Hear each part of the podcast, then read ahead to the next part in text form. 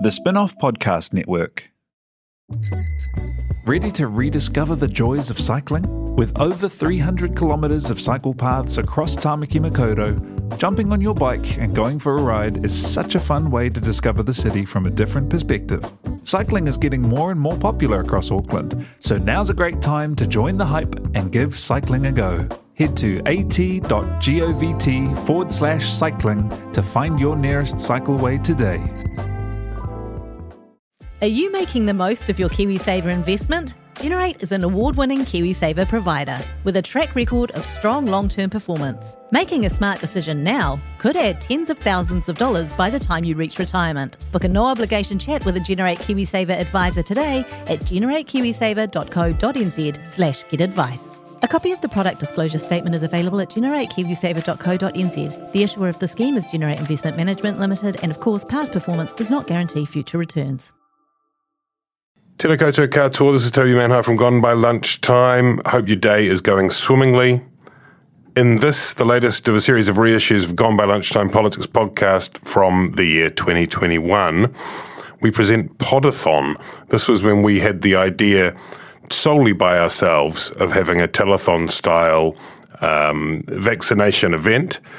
It was when we were in lockdown, so we were doing a series of podcasts quite deep into the night um, with me, Annabelle, Ben, and Ti here staying very bravely into the small hours as we blathered away. It did sort of get a bit hysterical at points, but sometimes that's where the magic happens. Uh, in this podcast, we talk, of course, about the vaccine rollout, about the lockdown, and a little bit about MMP too. Thank you very much for your kind donation. Thank you very much. Thank you very, very, very much. Thank you very Kia ora, New Zealand. Hello and welcome to Podathon 2021, coming live from Avalon Studios, Lower Hutt. It's gone by lunchtime, but not until tomorrow lunchtime. Over the course of the next 24 hours on the Spinoff Podcast Network, we'll be bringing you a feast of laughs, socially distanced conga lines, and laughs, all in the cause of punching the novel coronavirus SARS CoV 2, aka COVID 19, in its stupid face. Ladies and gentlemen, please welcome Annabelle Lee Mather, Ben Thomas, and the bad boys of Brexit, rolling around our great nation from Invercargill to Kaitaia, flying through the boundary checks with falsified papers and a piss filled Zorb, vaccinating everything that moves. Jab you very much for your vaccination.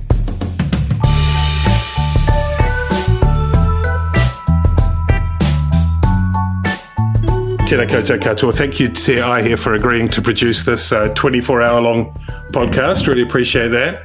Um, we are willing to do an edited version and publish that on our pod stream if everyone agrees to get vaccinated. Are you ready for the 24 hour pod, Annabelle?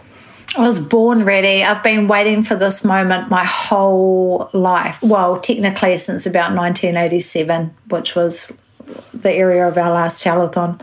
Um, you were very excited about doing this pod, the podathon that they've announced. To, to that you were you you presumably are involved in producing that, are you, as a leading executive producer of uh, New Zealand Television?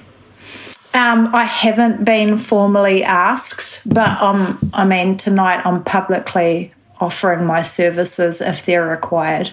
Ben, have you got the Zorb in the garage? Are you ready to go? I uh, look. I've. you, you've you've caught me in hour about eight, Toby.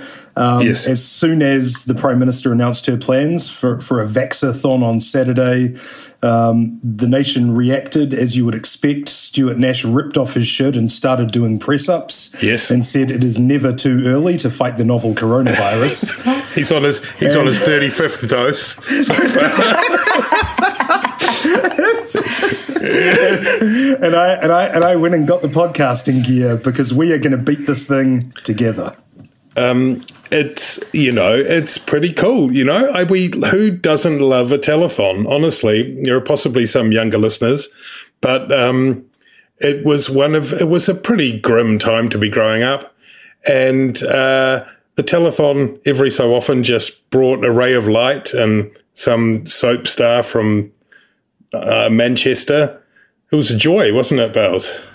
it was an absolute joy. What our listeners won't be able to see is that we actually have David Seymour manning the telephones here. Um, you'll be sent a special code and you'll be able to to talk directly to him and, and pledge your vaccination. Um, and just just like the telethons of old, um, you know, there's all your favourite New Zealand stars here: Toby Manhire, Annabelle Lee Mather. Uh, but we also managed to secure 35 MIQ spots ahead of desperate New Zealanders trying to return to their home country uh, for a few entertainment hosts from overseas who will hopefully be joining us in our antics uh, once they're out of MIQ. It's very exciting. It's very exciting. And look, uh, it is exciting, right? Like the, um, it's a good idea. They're calling it Super Saturday, which is what they often call big sports days on paid television networks. But I don't care. I like it. They're calling it uh, the Vaxathon, uh, which a lot of people think they stole their idea because a lot of people had quite a good idea at the same time. And I love it. it's great. It is um, also feels quite well timed, not just Annabelle, because clearly vaccination of as many people as possible is our number one, two, three way out of this COVID hell that we and all the rest of the world are in, but also because last week felt like a bit of a oh, I don't know if it was a nadir, but it was a kind of a drop in the quality performance of the government overall, in my view. Did you feel that way? Did you feel like last Monday was a bit of a clanger? last last Monday was pretty funky, and me and my daughter have got in the habit of watching the four o'clock presser, Yeah. and um, and then having discussions about it afterwards. And um, like me, we she came away from it really confused and couldn't quite understand if it was a a, a whole new level system or whatever it was. I think the issue is that obviously the week prior, the government had, you know, had its heat, uh, feet held to the fire by John Key and ver- various other people with, with big platforms. And I think they felt um, under pressure to provide a plan.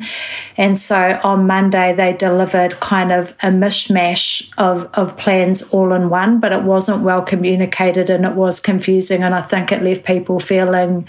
Um, less clear about what the pathway was and whether or not we were still in elimination or if we were in suppression or whatever. So it wasn't a, it wasn't a great week, and then as we saw it, it just got worse from there.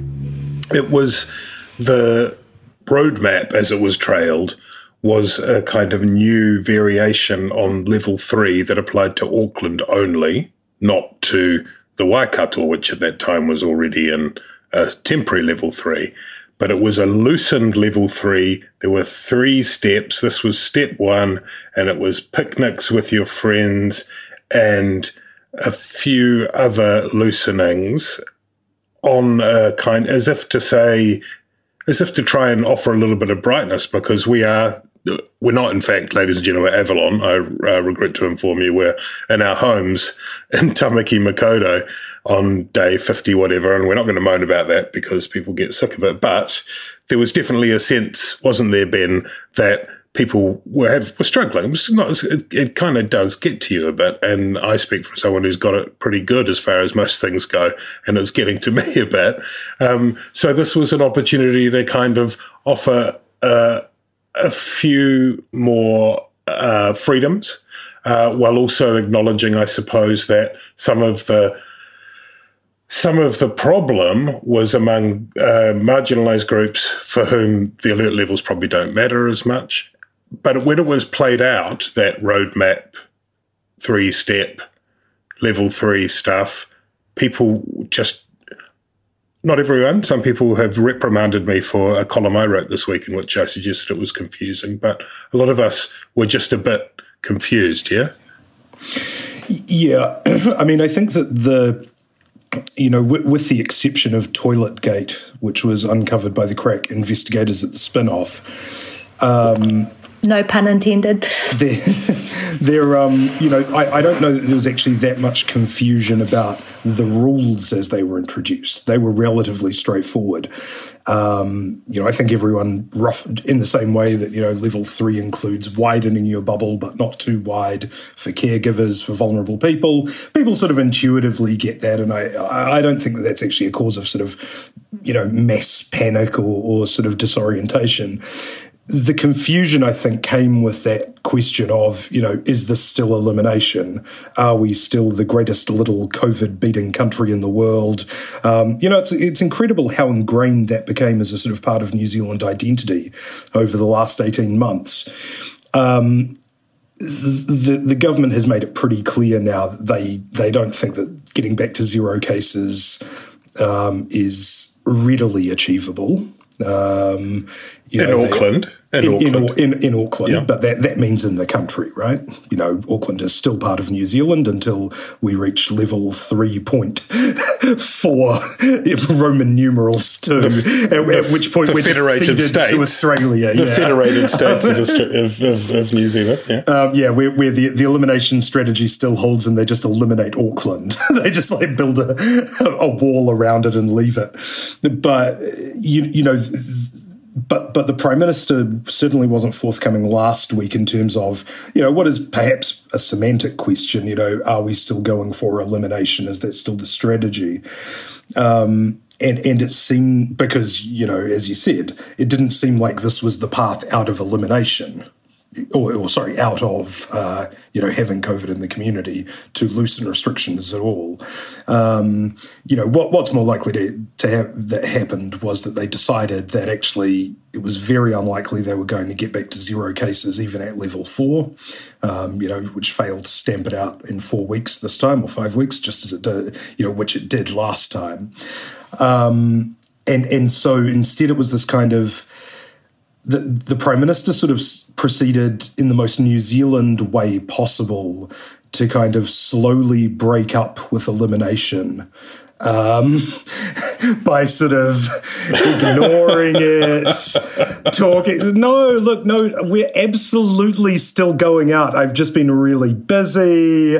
I, you know, and and then you know over a few weeks, you know, after after relationship level three, stage two, she sort of says, well, you know, I mean, look, let's not attach labels to these things. Um, and and so the yeah, I think the PM has sort of done a, a, a very Kiwi male breakup. Annabelle, she did kind of clarify it, I think, this Monday when it was pretty well explained that we're now on suppression in Tamaki Makaurau and uh, elimination for the rest of the parts of the country, which explains, for example, why Waikato and Northland, or the part of Waikato that's affected in Northland, are in a stricter level three than those of us who live in Auckland are, right? Yeah, but even that is kind of confusing though, right? Because mm. we had one Delta case in Auckland and we immediately went into level four. And now we know that those cases are also Delta, but they're remaining at level three. I think, um, you know, obviously the social license for level three and four is starting to wear thin. But I think the danger of what we have now is that the more um, the more room you give people to move and interpret what the rules are, um, get the whole give an inch, take a mile kind of approach to life that most New Zealanders have. And it's definitely if I was to take a scientific approach and refer to the anecdata that I've just seen around my neighbourhood over the last week, you definitely see less people wearing masks, more people kind of gathering in the street for chats, and um, and with the benefit of hindsight, I, I do wonder if um, if you know we did come out of level four perhaps a week early. When you look at the when you look at the old curve, right, like just the case numbers, and they don't always correspond, they will never perfectly correspond to the changes in alert levels. But you look at when alert level four stopped and we moved to alert level three, which was which I think well, I can't remember the, what the date was, but the the numbers very quickly after that start to go up again. And of course, they're privy to information that we didn't have about the nature of the cases and the particularity of the exposure events that were created. but it does seem, doesn't it, Ben, as if the move to level three correlated at the very least with an increase in those numbers. Yeah, look, as as an epidemiologist, I would I'd confirm that. Yeah, um, and I, epidemiolathon. That's right. Um, we um, yeah, but I you can only conclude that that they made the decision. You know, some people have said, "Oh, the prime minister was being politically expedient. She was trying to throw a bone to people. This was all just political opportunism at its worst." Um, and that's why we moved down to the crowd pleasing level three with its KFC and its um, some childcare arrangements, rather than staying in level four and really just you know knocking the dastardly virus out. Um, I that's not plausible. You know, if if the government was acting rationally, which in matters of polling personal popularity they almost always are. Um, there would there's no comparison between the sort of situation we are in now, which is facing further restrictions of some kind, possibly pretty strong, uh, in the biggest city in the country, you know, for for months more uh, compared to you know a couple more weeks of everyone cooped up and then we go back to normal and enjoy a Kiwi summer. Um, you know, the, the, no government is that short sighted that they would do that. So you know, you have to assume that they made the call, and it's a, it's a political call as much as anything else. That actually they weren't going to be able to get down to zero cases, and as you say or allude to, because apparently everyone in the media needs to sort of talk around this. Um, it's because the people who were you know, we, we, we basically know the people who spread the, to the Waikato um, were people who were, you know, gang linked or at least organised crime linked. Um, and hang on, which part of the Waikato are we talking about? Are we talking about the Kiowa one or the Raglan one? Oh, uh, not Kiowa. That was that was the prisoner who was released. Is the is the Raglan one? Do we know that the Raglan one is gang related? I, I don't know that for sure. um, I mean, I mean, and and and look, I mean, clearly there have been cases that are linked to gangs. No one would dispute that. But there are also, as as best I can tell, a whole lot of cases that are linked to people who are in transitional housing or emergency housing, which is mm. a very different thing. Um, yeah. And obviously, pro- pro- problems are presented by all of them when you go about contact tracing. Problems are particularly presented in the case that we had in Northland, and the, or at least the companion in Northland, who basically went into hiding. um, but I mean, but I mean, it's it's it's it's difficult one, isn't it? Because you say people are tippy toeing around it, Ben. But I think also there is a real danger of just sort of generalising and saying that all of the cases that occur in these parts of the world that aren't necessarily having a light shone on them all the time are criminal underworld. Because I just don't think they are. I mean, I think they're people often who are literally homeless. Um, but whatever it is, it's it's places that contact tracers and normal public health efforts can't reach. I'd also disagree that we're tippy toeing around it because it seems like we we've taken a sledgehammer approach to the gangs when there's actually not a whole lot of evidence that they're out there purposely spreading COVID through the community. Yeah, I mean, it is interesting that we, we stopped naming clusters a while ago. um, and, you know, and, and, part of this is because, you know, you need buy in from also from every community that you're trying to get vaccinated because that has to be the number one focus right now. Um, and, and trying to get cooperation with contact tracing.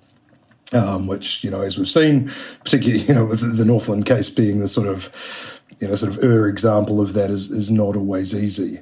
Um, but but you know you, you have to assume that the, the, the, that the powers that be decided that there was no way short of you know sort of repressive militaristic tactics that they could actually stop the spread under even level four.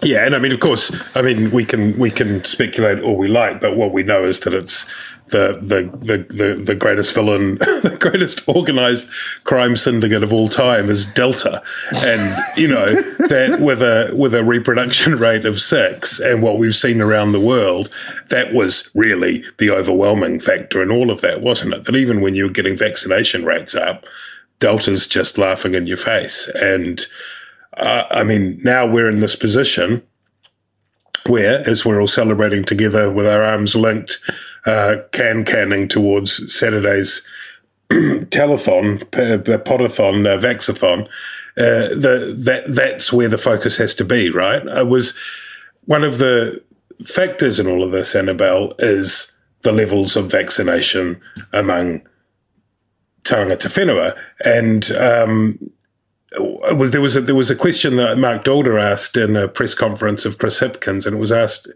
asked again of Willie Jackson on Q and A, and it's a it's an interesting one, which was if the overall rate across the country of vaccination was the same as the rate of vaccination for Maori, would you have moved from level four to level three? And of course, of course, the politicians you can't really answer that, right? But it, what it does is it encapsulates it, it, it, it illuminates just what an issue we have here with the inequity of the. On your program, The Hui, you had last night. I should say we're talking on the evening of Tuesday, Tuesday the 12th of October, is it? Um, uh, a, a, a, piece from Tairāwhiti about the vaccination yeah. efforts there. Can you tell us a little bit about, about that and what, what it tells us about those vaccination drives?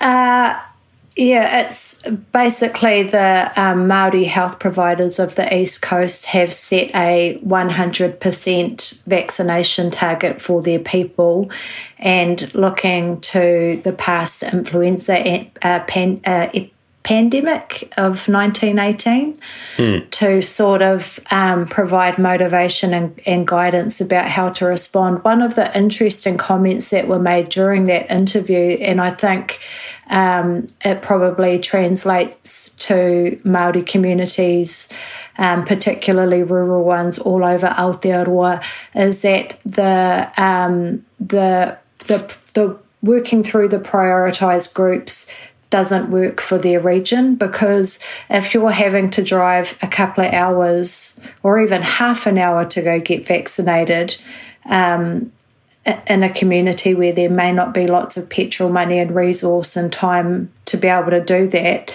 working through a household generation at a time doesn't make sense. So they threw that out the window, and what they decided to do was to vax whānau en masse, so that you're so that when they're driving to come and get their their vaccination, you can do a whole household at a time because that way you've got a much better pickup rate and spread and you're doing it far more efficiently and you're able to you know capture a whole community at once and I think, you know, um, in terms of that kind of golden era that we had post the first outbreak and prior to this one, um, it, it, that was the sort of strategy I think that would have been really helpful for targeting Maori communities and getting us on par with what's happening with the rest of New Zealand. Now we're in catch up mode.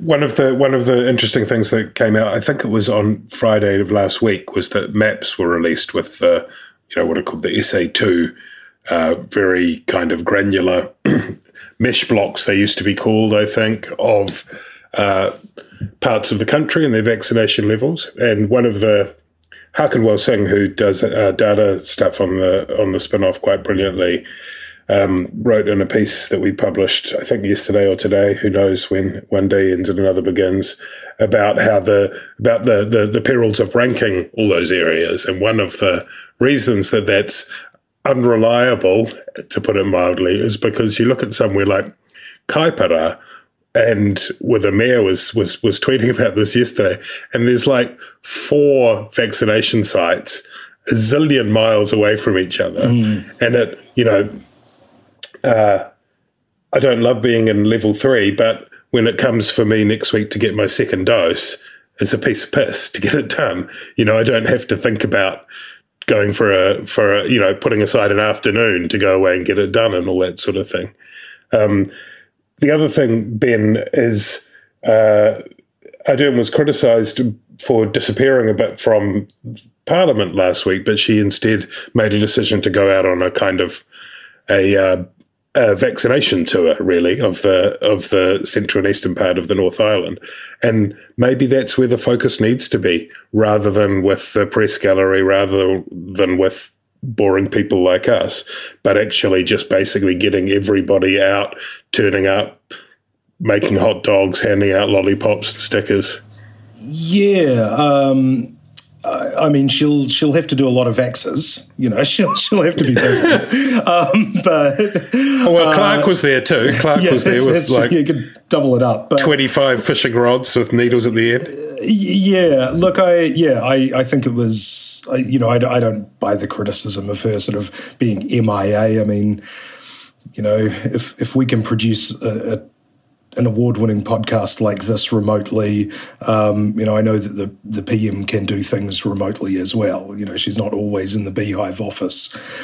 Um, yeah, no, look, I, I, think that was great. Um, I think there's a lot of great initiatives now. Um, you know, we've seen mobile clinics with, you know, Dr. Sh- Dr. Shane, the deputy uh, leader of National, as as per that, that was on the Hui as well, right? Um, was. was. is also is literally you know jabbing people, um, and, and, you know there are so many great initiatives now. Um, but the thing it really you know, I mean, maybe it's pointless to talk about, but it comes back to what Annabelle was saying, which is it's it's just playing catch up. You know, we we see the prime minister at the podium saying, you know, I'm urging people to get vaccinated. I'm urging them. Well, where was the urgency before the Delta outbreak? You know, it, there were, why did it take till you know week six or seven of the outbreak before there were mobile clinics? It, it, it just it boggles the mind that you know for months leading up to this um, you know well, not even leading up to this but just in the in the months where we were covid free you know the most Mo- the most that most people got was you know some four page leaflet saying oh like that literally said oh we can take our time getting the vaccination. You know nicola willis put up a screenshot you know of of the of of that page in it. And hmm there was it's like I mean it just it makes you despair to, to think about it. Um, but but the fact that there was you know, and and this is you know policy analysts down in Wellington, whether at DPMC, Ministry of Health, uh, wherever, they don't even know that most of these communities exist. That's not there. You know, when there was a, an outbreak in Mount Roskill last year in August, Wellington called that the West Auckland outbreak. You know, there are very real limits to what you can plan from in Wellington, um, and and and power and authority and resources and strategy should have been devolved much much faster. You know, to iwi, to PHO Māori healthcare providers, to GPs, to you know, and and it's great that a lot of that's happening now. It's not happening fast enough. Resources, I don't think, are being freed fast enough. Um, you know, there's um, there was a great uh, piece on RNZ. Um, uh, I think Sam Olley wrote it uh, of a meeting that Peeni Henare had up north uh, with healthcare providers, and they said, you know, they're still having to basically do sort of standard government procurement work, you know, and accountability and reporting um, you know, just to get the resources to get a, a mobile clinic up and running. Um, and and you know, the wage subsidy was eleven billion dollars handed out in one week on trust. Mm, yeah, you know, uh, yeah, it, it just drives me crazy. There were definitely things that weren't done as far as the vaccination program was concerned. There were definitely groups that uh, argue, I think, compellingly, including iwi hapu groups that they weren't basically trusted to set up their own operations. Having said that, when you look at, for example, Australia and the vaccination rates there, there's a pretty close um, correlation between high vaccination and places where Delta's got out and low vaccination where they're still pursuing elimination. So while I don't doubt that they should have and could have done better, the big the big the big spikes in vaccination here have occurred in periods when it's like holy shit that virus is out and about. Um, so there seems to me there's some extent to which that's always going to be the most present and compelling urgency to for people to get vaccinated. But beyond that when I think when you look, for example, at the testing stuff, and we had the report on testing um, that was um, unveiled by uh, David Murdoch a few days ago, which came uh, over a year after the Roche Simpson report was presented to Chris Hipkins and to the government.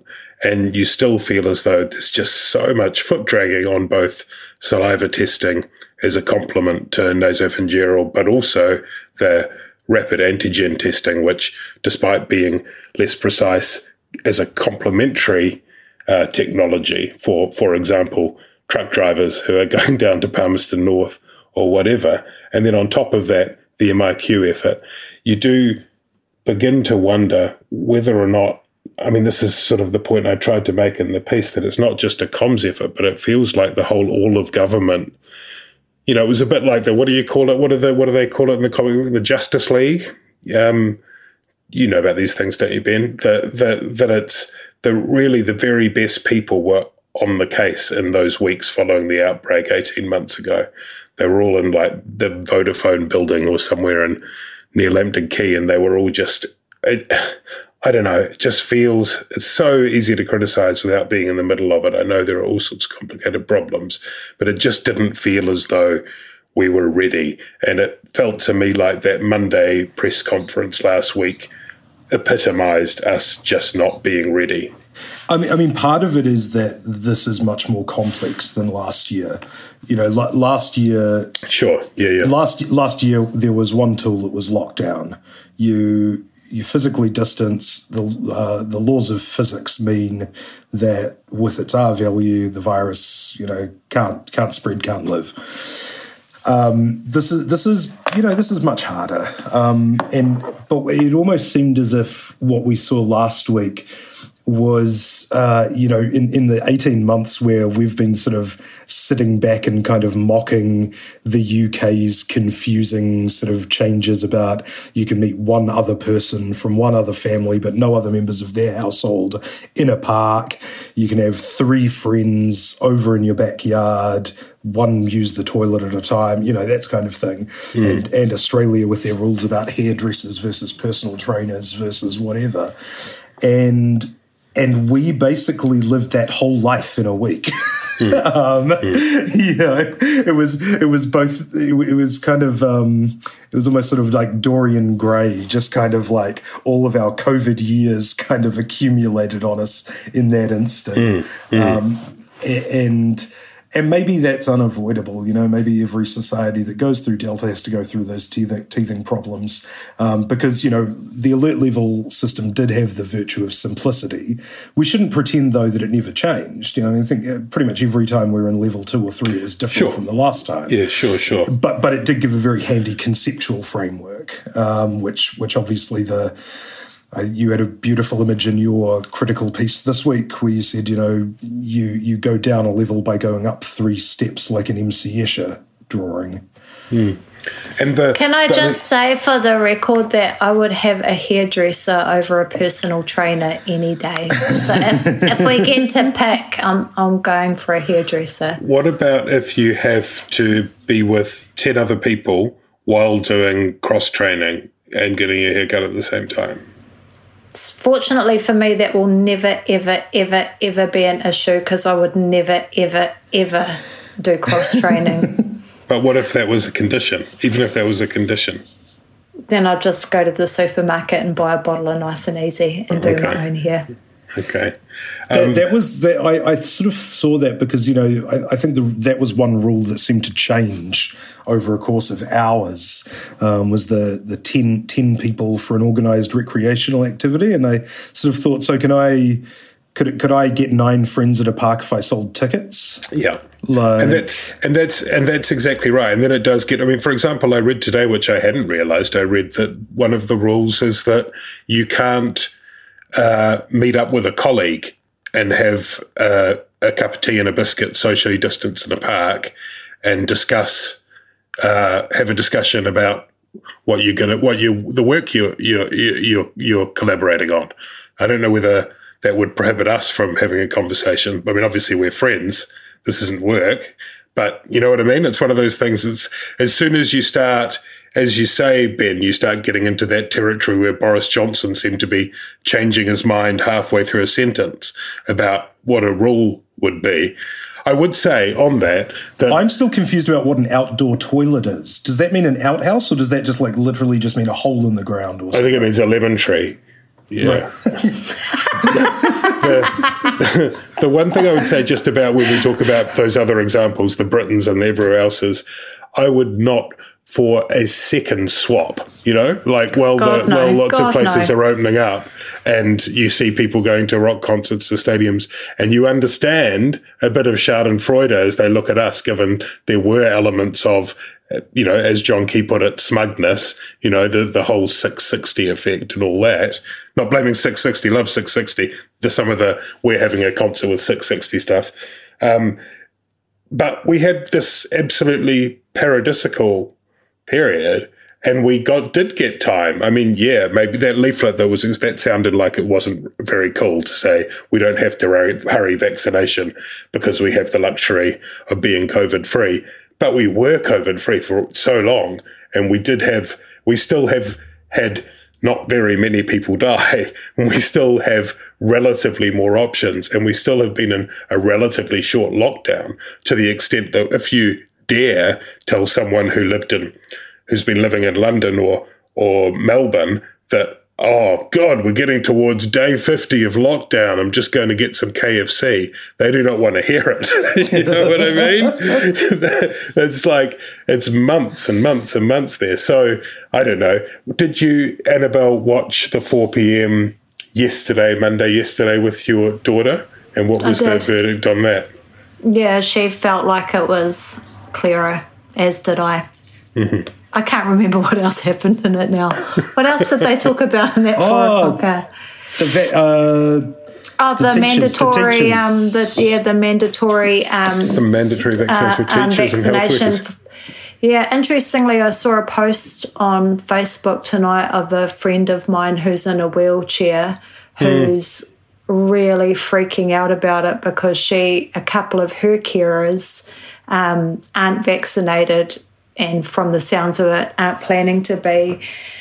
And it's already a really a really stretched workforce. And as she said you know like obviously she would love to have vaccinated um, carers and particularly because she is so vulnerable to, to covid herself. But she would rather have carers and be able to eat and go to the toilet and those very basic things we take for granted than to not have anyone at all and also a lot of um, kōrero about the teachers and how the you know um, qualified reo Māori teachers are already um, quite hard to find in, in Rumaki reo and, and kura kaupapa. So um, lots of kōrero about that. But I do imagine that it will it will encourage quite a few people to go and get vaccinated if they weren't. And I think overall the sentiment from parents is that they want to protect their tamariki and their tamariki come first. So interesting times. Yeah, I personally was relieved that there was seemed to be what do you what's the term? They didn't gild the lily too much. They just went for it was kind of this is the rule. We need you to do it. The teachers aren't till the first of January. Health workers first of December. But you can't argue, Ben, that it's anything but unambiguous, right? This is what you need to do if you want to carry on in those jobs. Yeah, absolutely, and and wide coverage as well. Um, you know, not not a lot of loopholes or ways out of it. Um, and I, you know, I think this is one of the, um, you know, probably credit to the teachers' union, uh, teachers' unions, the various ones, um, for supporting on that. They they probably did each other a favour there, uh, the minister and the unions. Um, and look, this is this is this is where you'll see, you know, you, you might see opposition from some very hardcore, committed ideological anti-vaxxers. Um, but but the experience in the states is that the mandates work. That most people, you know, whatever their sort of personal ambivalence, uh, most people are more willing to get a jab that doesn't actually do anything except, you know, you know, except save you from a potentially fatal disease. Yeah. that's that's Yeah. all you have to give up. Um, you know, th- then lose their jobs. Um, and you know, and, and I'm glad that they acted reasonably fast on it. And you just hope that the combination of all these things, whether it's mandates, whether it's um, improving accessibility, whether it is fluffy campaigns, whether it's this this very podcast, this podathon now running into its twenty third hour. Hopefully, ti has cut out some bits, but you know this this could be it. This could be what uh, tips uh, that one or two or three people into going to get their second jab. So thank you for that, Annabelle. Appreciate it. No worries. Do we want to talk about MMP before we go? It's 25, 25th birthday today of MMP. Um, how's it going? Do you think it works? Good scheme? Isn't it? Isn't it great? On on the 25th birthday of MMP, We've learned that Maureen Pugh has been hit by lightning three times, but successfully returned on the party list just as many times. Um, and vaccinated by Pfizer once. So well and done, vaccinated Maureen. by Pfizer well done, once, Maureen. yes, no, Go, Maureen. yes. Yeah. I mean, could- were it not for MMP, we wouldn't have been blessed with um, with Winston Peters as our deputy prime minister so many times. That's I mean, how sad would that be? Not many people loss. know actually that MMP stands for Mo Maureen Pugh. In all seriousness about MMP, you know, when you look at some of the most influential Maori politicians that we've had over the last 25 years, they wouldn't have been there were it not for MMP. The Matedias, the Pita Sharples, the rise of the Maori Party, Mana Party, all of those things. So you know, I think in that regard, it's it's um it, it's a it's a great voting system. My one my one of my criticisms of it would be that I, I think with MMP, people tend to overthink their vote and rather for voting rather than voting for the people they want, they try and vote strategically to to block other people from coming in, and so the hmm. parliaments that we we end up with aren't necessarily a reflection of what people actually want, hmm. but rather what they fear the most. Hmm. And so, in that regard, I do wonder if STV would have been a better system because at least then you can choose who you like the best, who you like not so much, right down to whose guts you hate. It's interesting, isn't it, that one of the main criticisms levelled in advance of the mixed member proportional system was that it might lead to instability and that we would, but hasn't really done that, has it? If anything, I'm not saying this is necessarily the antithesis of stability, but if anything, Bennett's probably probably inclined itself towards incrementalism rather than kind of the big, the big, the big bold sweeps of some of the governments we saw under FPP. Well, and and that was why the the the public voted for it um, because after you know you had the uh, Lange Douglas government in the eighties, and then the Bolger government in the nineties. But both of which, you know, were elected and immediately tore up their manifestos and their promises, which saw them elected, um, and pursued completely different agendas. Now, you know, I would argue that in most both cases, you know, the agendas were probably the right ones and probably necessary and probably forced on them by you know various uh, exogenous factors.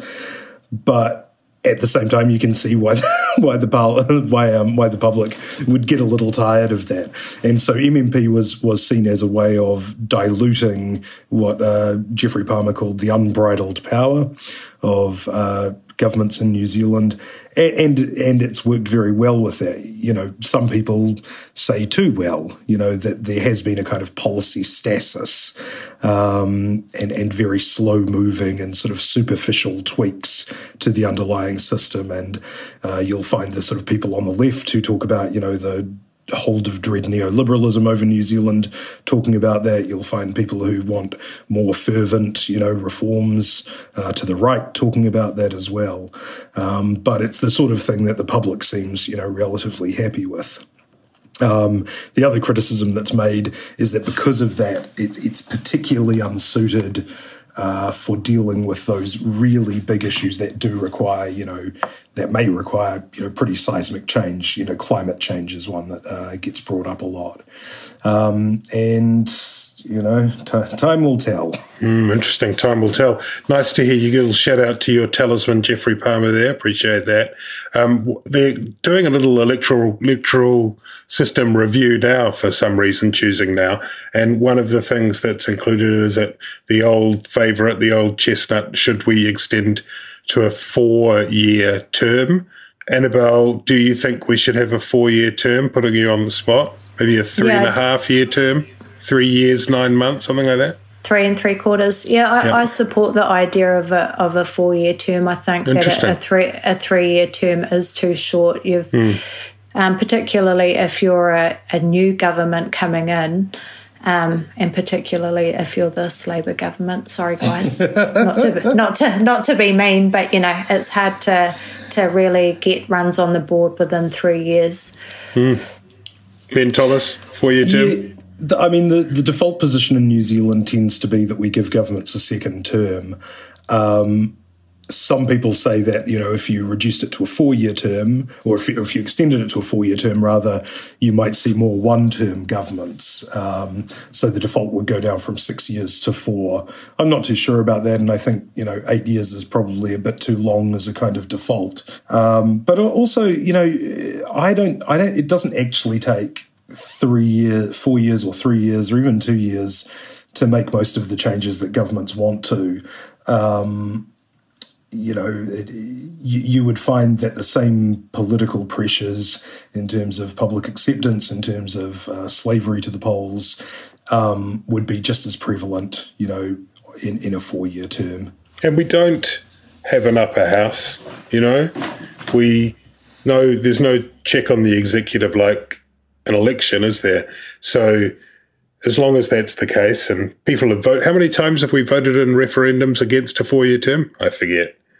No, I don't think we'll do it. I think I think we'll look good. We're agreed. We'll stick with three-year terms. I think that was the um, official Gone By Lunchtime podathon verdict. Anything um, you would like to add before we uh, check the final boards? Cross to the Palmerston North studio to see what they're getting up to. Oh, look at that! Uh, uh, as we uh, sign out from here at Avalon, anything to add, Annabelle? Ka, kia haumaru te noho. Ben? Uh, look, I think we're going to have to cut the feed. Uh, Stuart Nash's heart stopped beating a minute and a half ago. Um, in efforts to revive him, the defibrillator voltage somehow leaked to Maureen Pugh. Um, and we've just got a situation over here. Just cut, just run a commercial, please. Get us, get us out of here.